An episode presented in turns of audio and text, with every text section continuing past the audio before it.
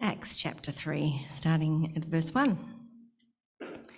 Now, Peter and John were going up to the temple at the hour of prayer, the ninth hour. And a man lame from birth was being carried, whom they laid daily at the gate of the temple that's called the Beautiful Gate to ask alms of those entering the temple. Seeing Peter and John about to go into the temple, he asked to receive alms. And Peter directed his gaze at him, as did John, and said, Look at us. And he fixed his attention on them, expecting to receive something from them. But Peter said, I have no silver and gold, but what I do have, I give to you. In the name of Jesus Christ of Nazareth, rise up and walk.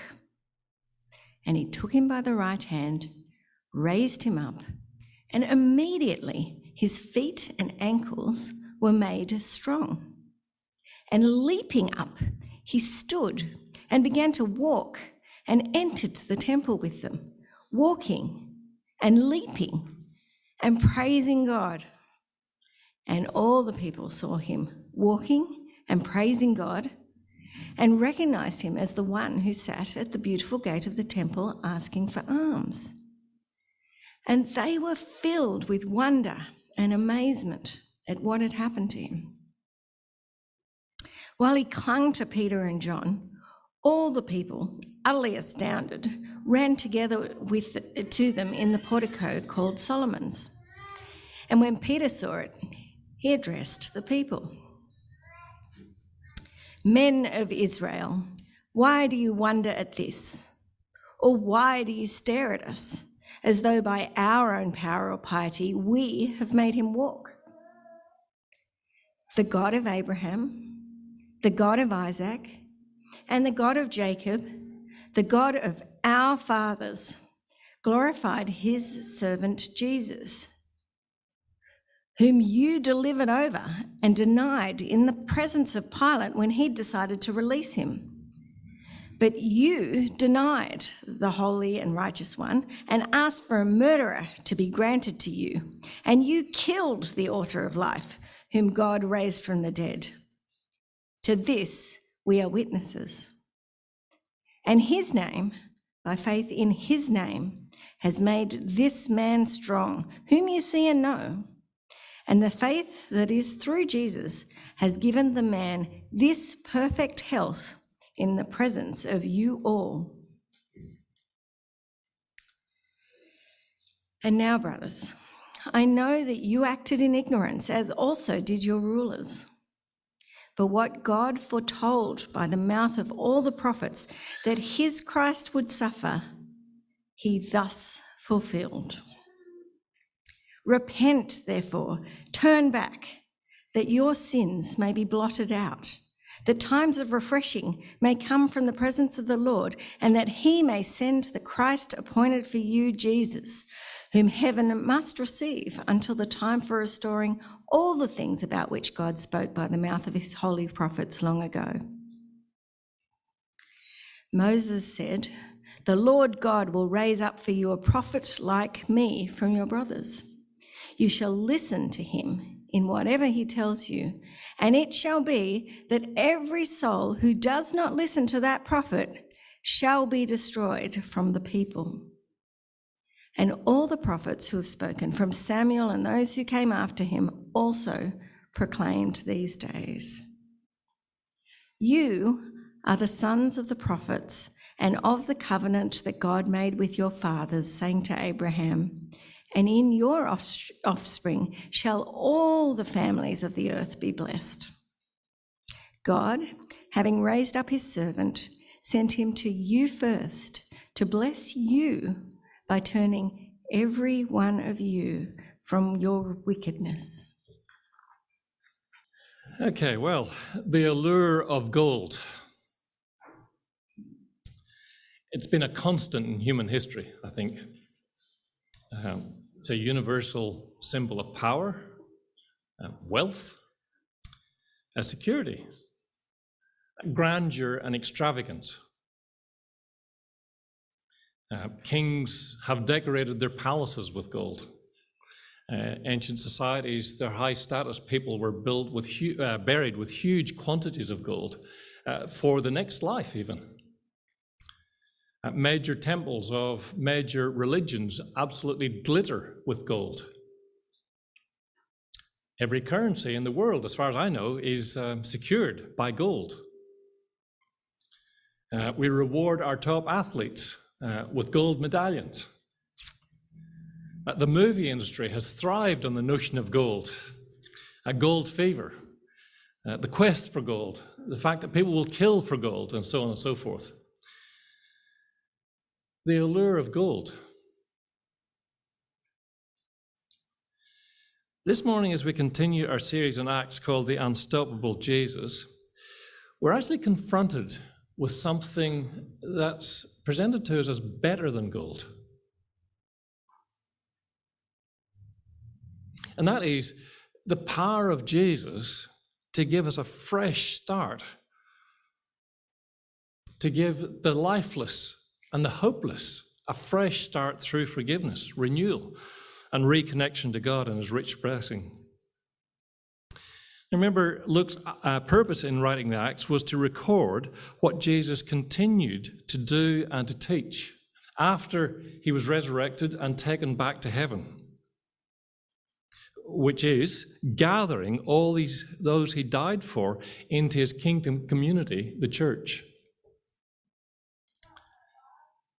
And already in the story, we, have we've, we've come across some really radical things. We've seen the radical, uh, the, the radical fulfillment of God's promise to deliver the Holy Spirit. And we've seen a radical change in a large number of people. And we've seen a, a radical new community, the church, emerging as a result of that change. And this morning, we're going to be confronted with something equally radical that is a radical new salvation pathway to Jesus. So jump into chapter 3 with me. The incident begins with a very public healing of a very public figure. A man who had lived with a profound physical disability since birth. And in chapter 4, verse 22, it's later identified that this man was in his 40s. A lifetime of severe physical disability, unable to walk or move by himself, reduced to begging in order simply to survive. His life would have been life full of shame, hardship, and utter dependence on the generosity of others, which doesn't sound much to us, but we all love our autonomy, don't we? The generosity of others, both to carry him to his spot, we're told, every afternoon, and also the generosity of, well, strangers after 40 years, perhaps, uh, generosity of others to give him money to survive. And goodness only knows what other help he needed on a daily basis, given his uh, extended uh, paralysis.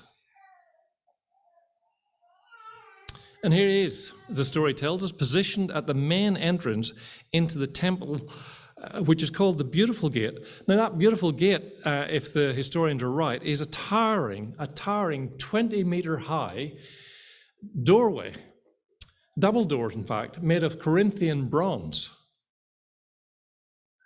tons and tons of Corinthian bronze. Josephus said it was called the Beautiful Gate because that gateway, of all the gateways into the temple, that was far more beautiful than the other gateways, listen for it, made of overlaid with silver and gold. This was a stunning place, a stunningly beautiful place where this man was sitting. But that immediately throws us into a contrast because this man's life was devoid of beauty. He would have been a, a social and religious outcast. His fellow Jews would have looked at him. They may well have given him money, but they still would have looked at him from a distance and seen him as one cursed by God because of his physical disability. And in fact, it's a little bit a little bit ambiguous in, in intertestamental history, but the most likely scenario is that this man, because of his physical disability, was actually barred from going into the temple proper.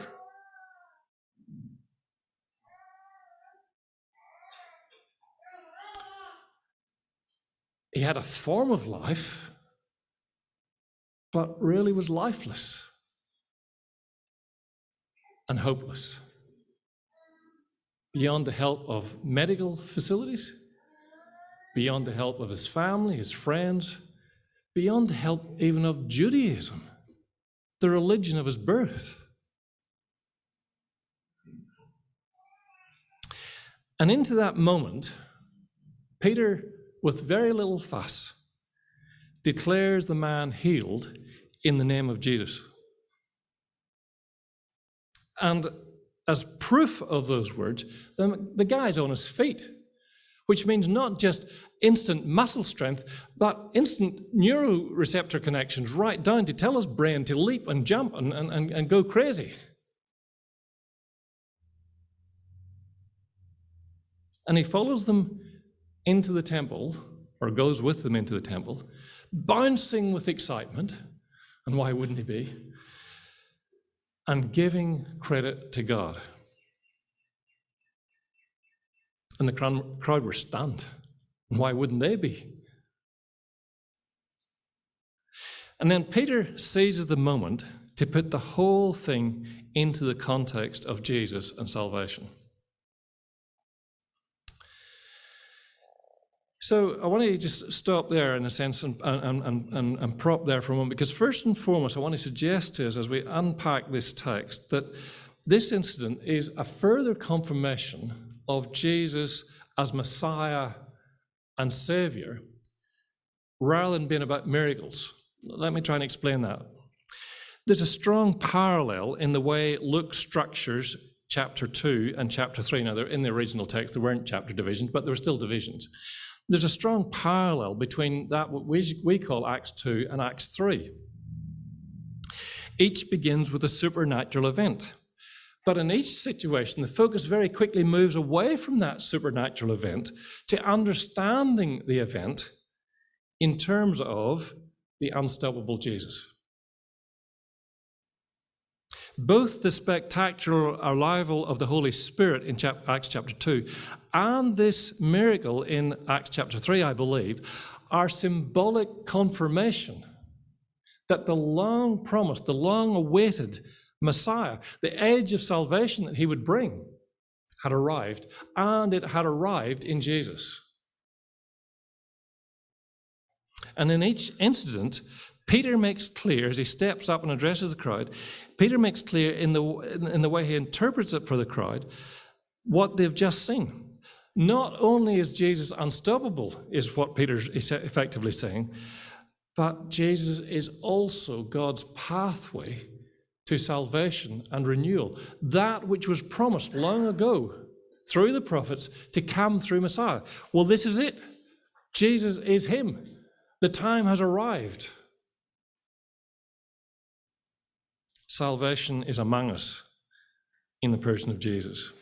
And further confirmation of that, I think, uh, is hidden in verse 8 of chapter 3.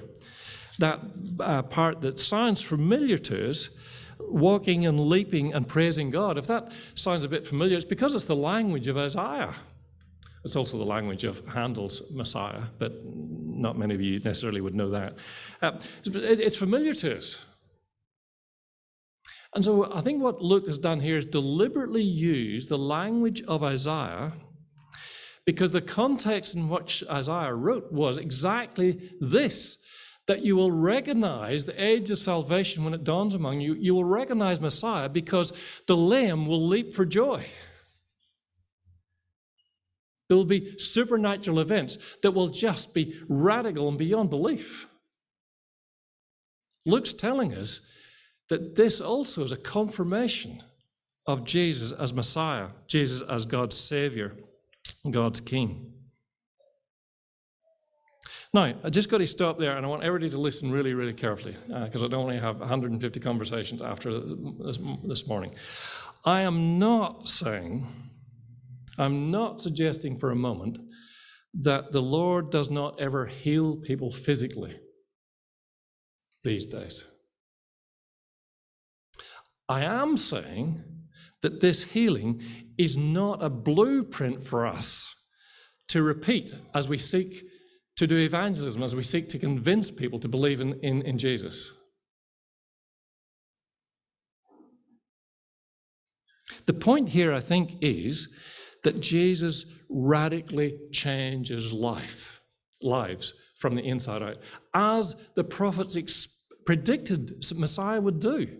Change hearts of stone to living creatures.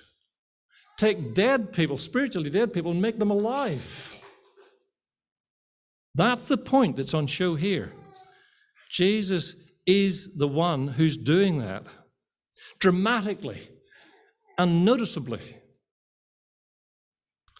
Now, friends, I think you'd have to say with me that there is, there is no more compelling evidence, compelling testimony to the power and desire of Jesus to renew us than a radically changed life. And this is the life we see before us. The emphasis here immediately goes to this guy, once he's healed, going to praise God.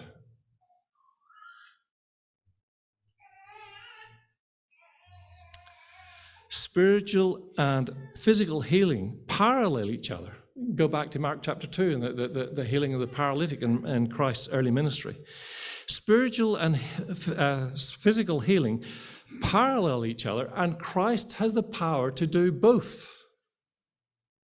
Christ's ability to heal physical afflictions testifies to the power that is less visible, but perhaps more eternally significant the power to heal our souls, the to renew us from the inside out. Well, moving on then, the, the, the, pathway to salvation has been set out here in Jesus. It exposes real spiritual need, uh, not perceived desires. I'm trying to set up a little bit of contrast there in my headings. Now, what's the immediate perceived need of this disabled man in the story? Patently, it's money. He wants money because money is the only thing that he can see which will alleviate his terrible situation and deliver him uh, the best version of life that he could expect to have, which is pretty miserable, but nevertheless, it will be the best version he could expect. As I said before, though alive, he was lifeless, hopeless. Uh, he, he was totally lacking autonomy, given his dependence on others. His reality, his reality was just daily desperation. But there's nothing wrong with his head, I don't think. He was very pragmatic, I suspect, this guy, wily after 40 years, because he had worked out that the best place to put his distorted, dare I say, grotesque body on show, and that's not a reference to all physical disabilities, it's trying to pick up the, the story here. The best place to put that on show, he worked out, was at this temple gate. Why? I suspect he was convinced he would exploit any sense, sense of guilt or embarrassment people who passed him daily might have felt. And there would have been a constant stream. This was the most popular entrance into the temple. There would have been hundreds, if not thousands, gone past him daily. And there he was, in all his agony. And you, you, you can imagine it just a pang of guilt. And, the, and, and, the, and the, the note you get out of your wallet's a bigger one. Perhaps he's also exploiting the religious sensibilities of this uh, ongoing stream of able bodied, upright Jews going into the temple to pray. Now, almsgiving or giving to the poor or the needy was a very big part of Jewish religious life. And these guys were going to pray, so this, this crippled man may well have been thinking, well, okay, these guys, if they give me a donation going into the temple, well, they're going to actually be able to get into pray with a little bit more of a sense of confidence before the Lord. I've, I've fulfilled your laws, Lord. I'm a good person, Lord. Give me your blessing, Lord.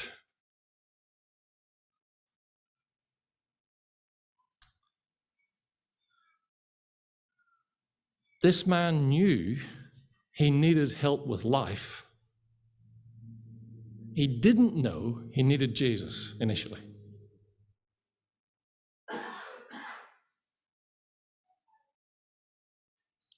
He didn't realize his relationship with God was as totally disabled spiritually as what he was physically. He seemed oblivious to the fact that the beautiful gate that he was parked beside actually blocked his access to God. He just didn't seem to be thinking in that space. For him, it was just a great place to get money. Likewise, the able bodied people, there's a lot to be learned from them in this story, I think. The able bodied people streaming into the temple every day were likewise oblivious to their deep spiritual needs. Their perceived need as they were trotting into the temple was to get God's blessing as a result of prayer.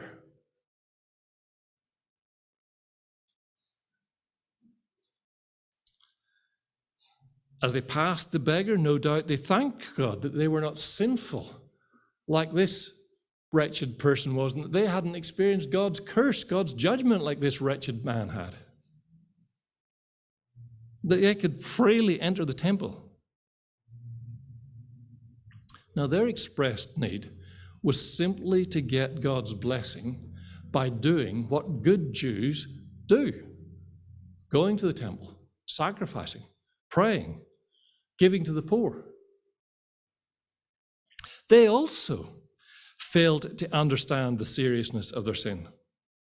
Yes, it's true that these male Jew, able bodied Jews, could get one courtyard further into the temple. So if you think about it as moving towards God, they could get one courtyard closer to God than this disabled guy could but hey, they were still, they when they got to the other side of that courtyard, they were blocked out because they couldn't get into God's presence because of their sin. So yeah, well, what difference does one courtyard make at the end of the day? You drown 10 meters off the shore, you drown a mile off the shore, or two kilometers, whatever. And likewise, uh, Jewish women, they wouldn't even have been able to go as far into the temple, and, sorry, they wouldn't have been able to go any further into the temple than this disabled man was. And likewise, the Gentiles, because this beautiful gate separated the court of the Gentiles from the court of Israel, the court of the Jews. So it's all, it's all there.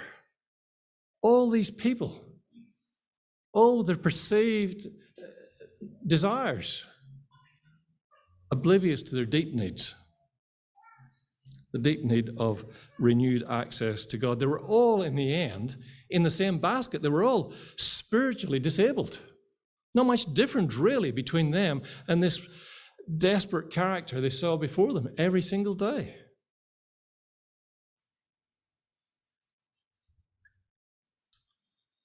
It's just that the beggar was perhaps more, more aware of his condition up to a point. Well, anyway, moving on, Peter addresses the spiritual needs of both the disabled man and the apparently healthy crowd, offering them a fresh start through God's new temple, not more religious effort. And again, hopefully, this will come clear as, I move through the point. So, the testimony of this man is really compelling, no, no question about that. But testimony of itself is never going to be enough. We need to speak about Jesus, and that's exactly what Peter does. Testimony tells us what Jesus has done in a person's life in our own experience, but we need to hear objectively about who Jesus is and what he has done uh, for all mankind. So Peter addresses the, the spiritual needs of both the disabled man and the apparently healthy crowd. And Peter speaks. Interestingly, not at all about the healing or the man who's just been healed. nor about himself or his part in the miracle. He speaks only about Jesus. He speaks about the authority of Jesus. He speaks about the death and resurrection of Jesus. He speaks about the implication of these things for salvation and for receiving God's blessing. My friends, Peter goes to the source of the healing with very confronting words, might I add, to these religious Jews. And what he says essentially is this, picking up in, in verses 13 to 15. Now, listen here, you guys. You need to understand that in every way imaginable, you guys totally dishonored Jesus. You failed to listen to him, verses 22 through to 25. You failed to listen to him when he came to you. Obviously, at the very least, he came to you as a prophet. But there was actually more than that. He, you, you dishonored him in spite of all the evidence, verses 13 to 15, all the evidence pointing to the fact that he was God. He was doing things that only God would do, could do. And he's properly called, and, and in those verses, um, Luke lays it on, uh, Peter lays it on to the crowd. You know, he's properly called the Holy and Righteous One. That was a name of God. He's properly called the author of life. And you guys killed him. Not, not just accidentally killed him, but you pursued him and deliberately uh, bypassed the law in order to have him murdered. Strong words indeed. And another contrast emerges. In stark contrast to the way you guys have dishonored Jesus, we see how God the Father honored him. Verse 13 and 15. God glorified Jesus through his life, death, and resurrection and indeed his return to the throne in heaven. So Peter's saying this you guys dishonored Jesus in every way imaginable. God honored Jesus in every way imaginable. And here's the specific Peter lays on the crowd. In raising Jesus from the dead, God confirmed Jesus as uniquely and exclusively the Lord and Savior of all people.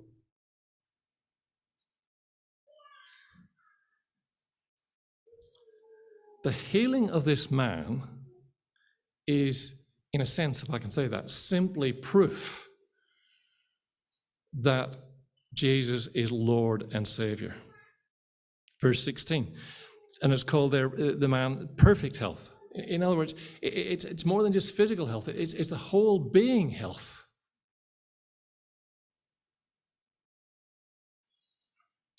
So again, let's, let's revise what happened to this man. He heard the promise in his desperation.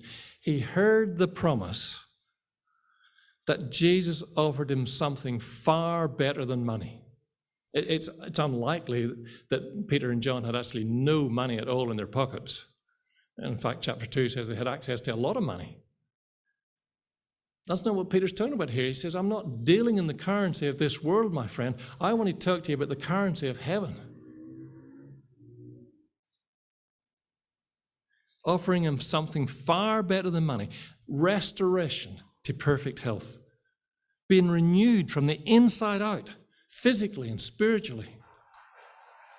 And in response, this man believed that Jesus could do it and that Jesus was willing to do it and would do it for him personally in all his misery.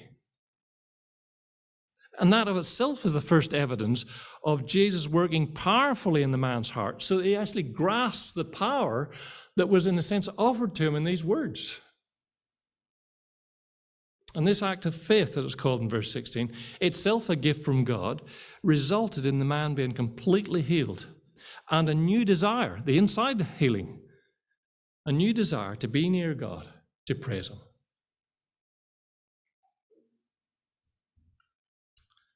That's a marvelous story, isn't it? That's a marvelous story for this man. But Peter doesn't stop there because he said, You know, what this man before you has experienced is available to every one of you here now.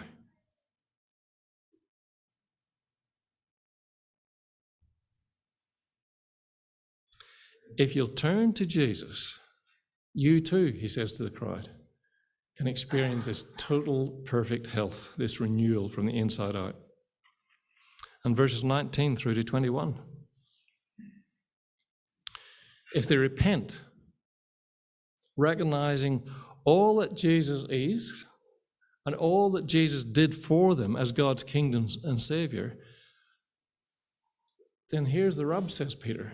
I can tell you now that God will not treat you as you treated Jesus.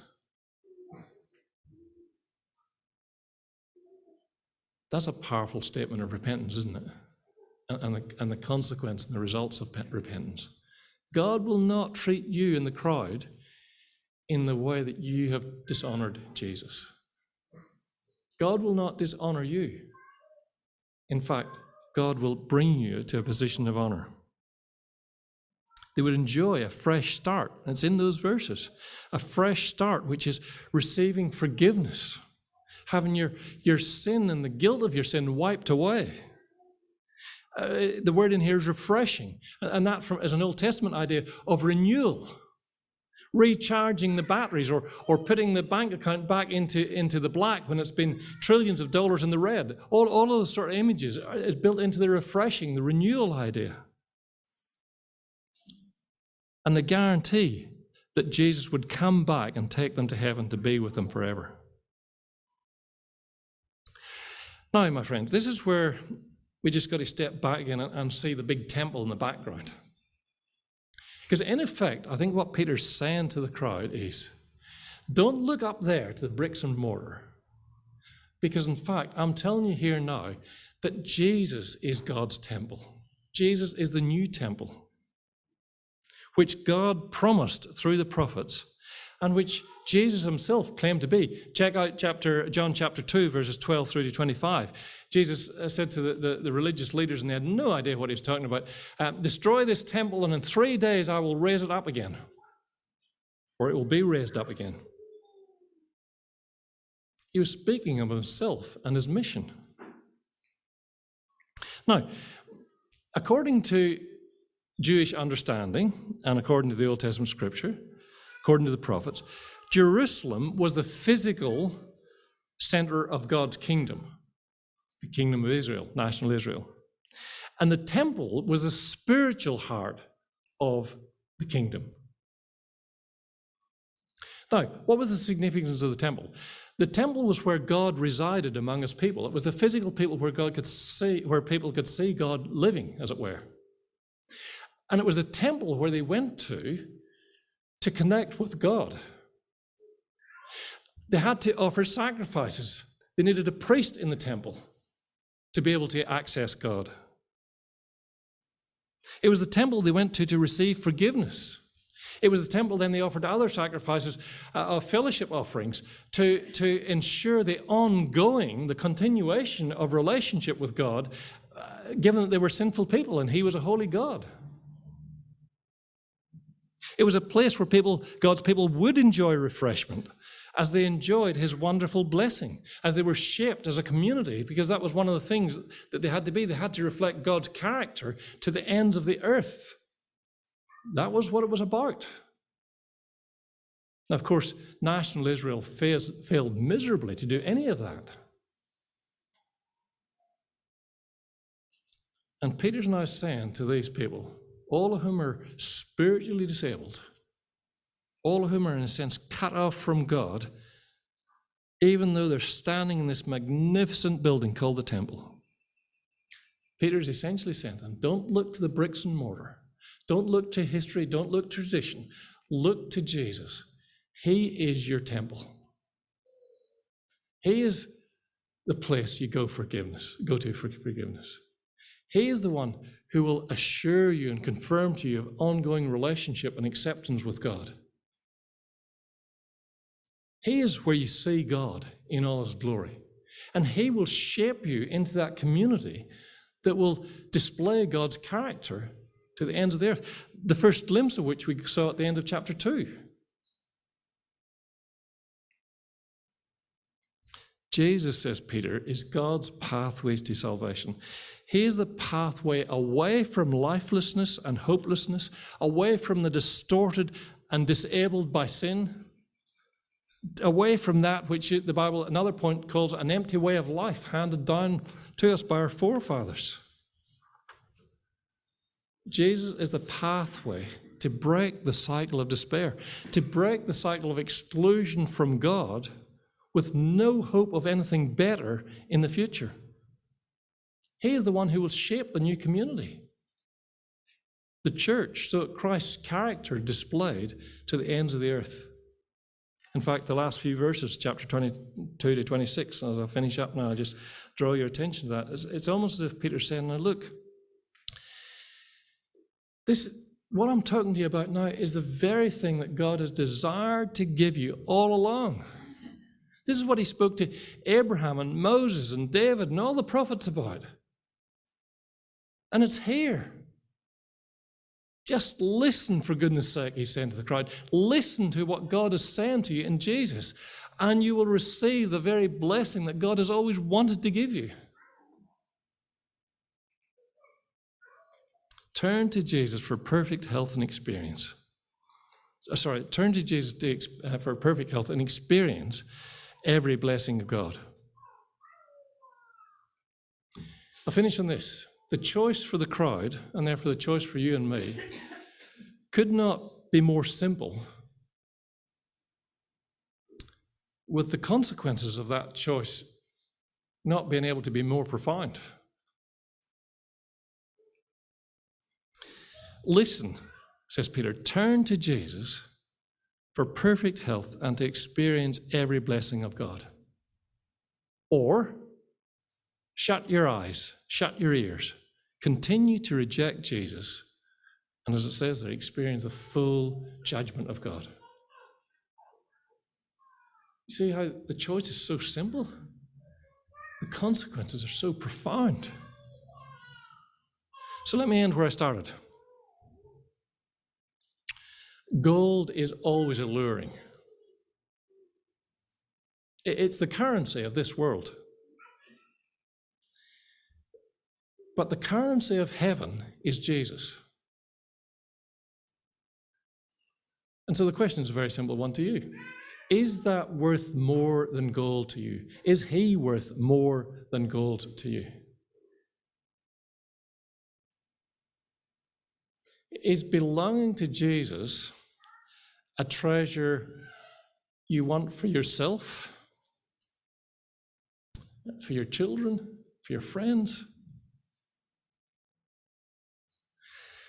I despair sometimes when I hear parents, it may not be a true reflection of what they're saying, but it's, it's what they express, expressed needs. I just want to give my children a good financial start in life.